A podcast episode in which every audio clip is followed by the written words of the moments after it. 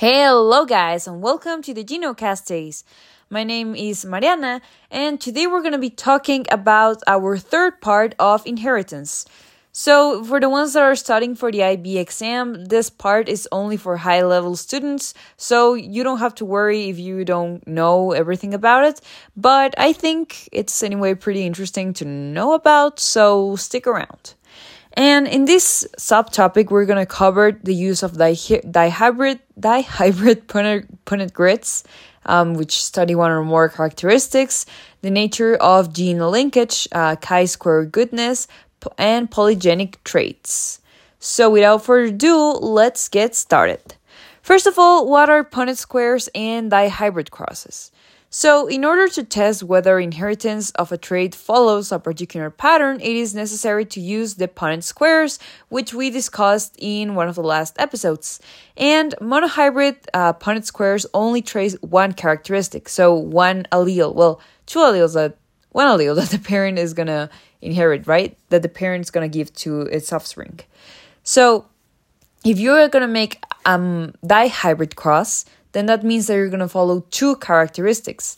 And sometimes these genes can be related or they might not. So, you know, their assortment could be, well, it's most of the times going to be independent. So, um, one of the most important scientists regarding this topic, uh, his surname is Morgan, and he used to work a lot with fruit flies because even though you don't believe it, their genetic material is pretty similar to ours, and so it's simple to study from them in order to know uh, how we're gonna have, you know, our outcomes.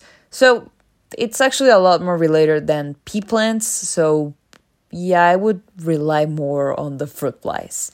But anyway, in the case that you have a pure breeding um, first generation, you know, when they're only going to have either pure recessive alleles or dominant alleles, then similar to the uh, monohybrid cross, you're to get a heterozygous uh, F1 generation from the parental generation of homozygous.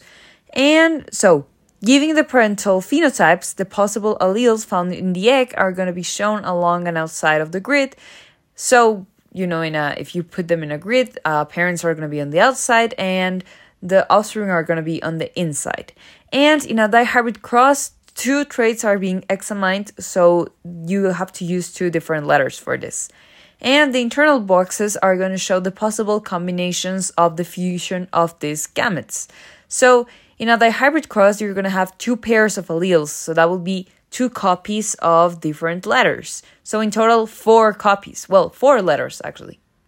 And if you wanted to calculate, which is going to be, for example, an F1 generation cross, um, so, for example, you're going to have one this F1 generation, which is heterozygous, is going to have a capital Y and a lowercase y, as well as a capital R and a lowercase r. And so you need to calculate the probability of each combination. So in the horizontal part, you're going to put the four combinations, and in the vertical part, you're also going to put um, the possible combinations. So remember, column and line, in all of them, you have to put the combinations. And so with it, you're going to be able to calculate which are the chances that you get one allele or the other one. And in the case of a heterozygous, you're going to get a phenotype, so like um, physical characteristics, a ratio of 9 to 3 to 3 to 1. So that means that the most common type of, of phenotype is going to be the round yellow if you were, I don't know, working with peas, because yellow is dominant and round is dominant as well so it's going to be the most common. Then so that's why you're going to have 9 out of 16 with this combination. And then you're also going to have 3 out of 16 that are going to be green and round. So they're going to have one recessive allele which is the green color and they're going to be round which is a dominant color. So they might be heterozygous for this trait or they could be homozygous for this trait and you're also going to have three in case you have rough uh, peas but they're going to be yellow.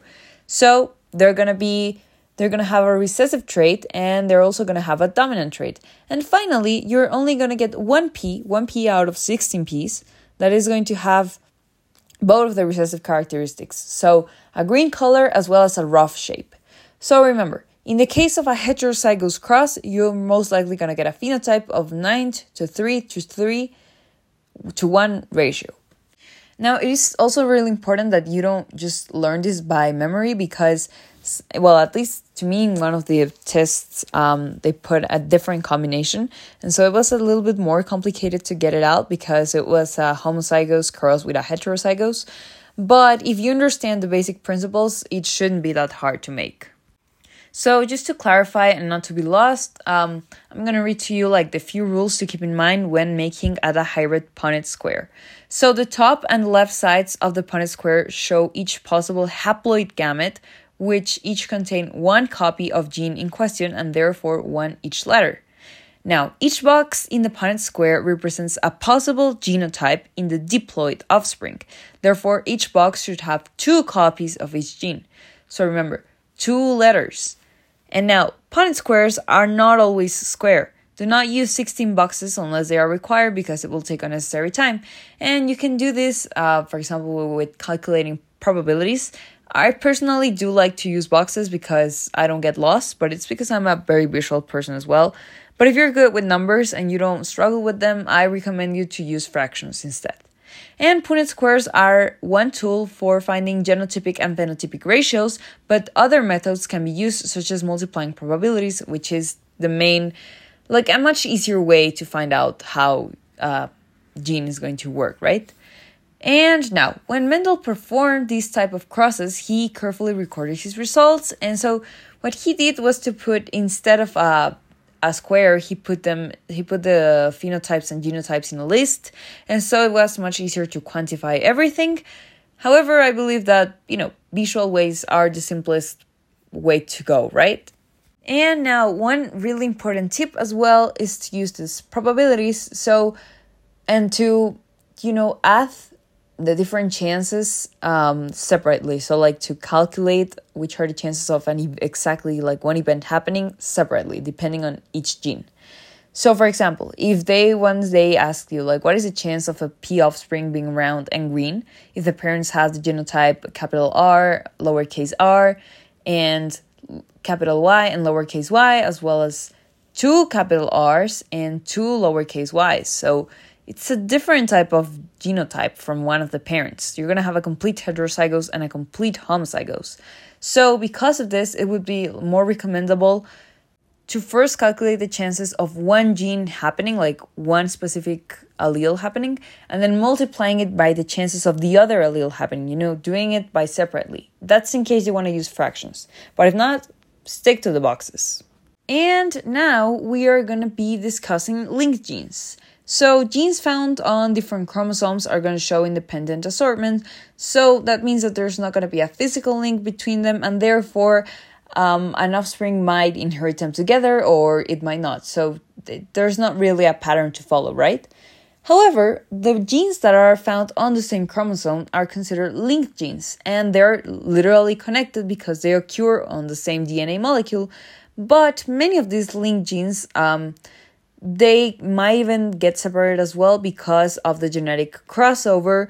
So there's there's not really a way to know if you're gonna get genes inherited together or not, and however probabilities uh, are gonna increase if they're in the same chromosome, and the more close they are together, well, the most the more likely that they're gonna be inherit, inherited together. And also, you have to remember that because of this chromosomal uh, change, uh, will cross over, they're going to be around four to five chiasmata points where uh, DNA is going to be exchanged. But aside from that, let's say that you inherit, uh, I don't know, a chromosome from your father, which already has some of the genes from your mother. But most of the genes, you're to get them from your father, not from your mother. So some of these might be inherited together because in the end, you're talking about a chromosome which is from your father. So that's just another ex- one example, you know, but it could also happen with your mother. And so that's why genes are sometimes going to be linked. And now by definitions, these type of genes are found on the same chromosome. The closer the loci of two linked genes, the less frequently they are separated by crossing over. And several genes, which could be two or more, on the same chromosomes that do not show independent assortment are called linkage group. So sometimes these characteristics are going to be inherited together. And so scientists in the past used to think that there was another type of relationship. But now we have found out that it is because there are genes that are really close by. And it's not that um, they are inherited together by rule, it's more that it's more likely that this happens. And something really interesting about these uh, links as well, well, about these genes as well, is that they might sometimes be related to the sex. So we discussed this on one of the other episodes, but there is a special case for the experiments of the scientist Morgan that he used with fruit flies. So most of the time, um, fruit flies are to have red eyes because that's the dominant allele, and he found out that this uh, gene that coded for the color, for the eye color, was found in the sex chromosomes. So, a female that had two red alleles, um, she was going to have it on the X chromosome, she was going to pass it down to all of her children. But if there was a male that had both of the white alleles for the white color of eyes, then he would be able to pass it down to his only son because the son only had one X chromosome. But, like, imagine if every female is gonna have two X chromosomes and red is dominant, then the fact that you inherit one X chromosome already makes you to have these red eyes, right? But in the case of the male, he's only going to have one X chromosome. So there are 50% chances that he gets either a red color from the mother or either a white color from the father. And so this is how Morgan found out um, how genes could sometimes be linked to sex or that they could be very closely related because of how close they are one to each other. And now let's discuss recombinants involving linked genes. So, genes, uh, which we just mentioned, that are together because they're on the same chromosomes, they can also be written with notation.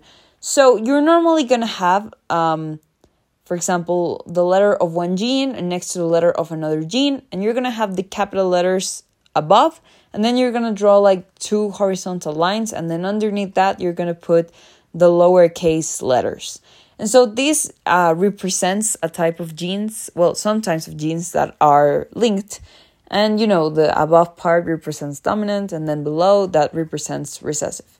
So the format for linked genes um, expect are expected to be understood in examination papers, and you might have to be able to draw this. So it's pretty simple actually, but it's a term that many people don't know However, there are multiple possibilities for these type of problems. So this little image is going to be called a linkage problem and it can be changed. For example, you might have a capital letter and a lowercase letter, and then you're going to draw the two lines, and you're going to get a capital letter and a, a lowercase letter, right?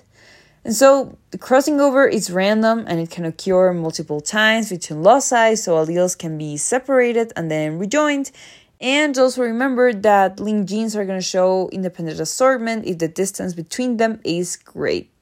So, two alleles are going to be inherited more than half of the times, and it is always connected by the parental chromosomes. So, that's a little summary of what we just mentioned.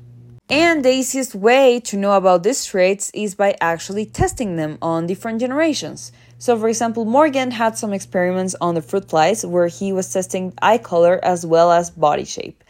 So, he experimented with some flies that had red eyes as well as body wings, and he also investigated with some black flies that had vestigial wings. So these type of genes were not supposed to be inherited together because you know the law of independent assortment. But when he crossed them, he found out that they were actually related. These genes, so they were not follow the normal, um, you know, independent assortment principle. And so, by definition, we also have that recombinant is an organism that contains a different combination of alleles to either of its parents. So, guys, I hope you have liked this episode. Tomorrow's episode is going to be really short because we are finally going to finish the topic of inheritance and we are going to be discussing the chi square test as well as possible variations from genetics, um, you know, genetic crosses. So, thank you very much for sticking around, guys, and see you next time. Bye, guys.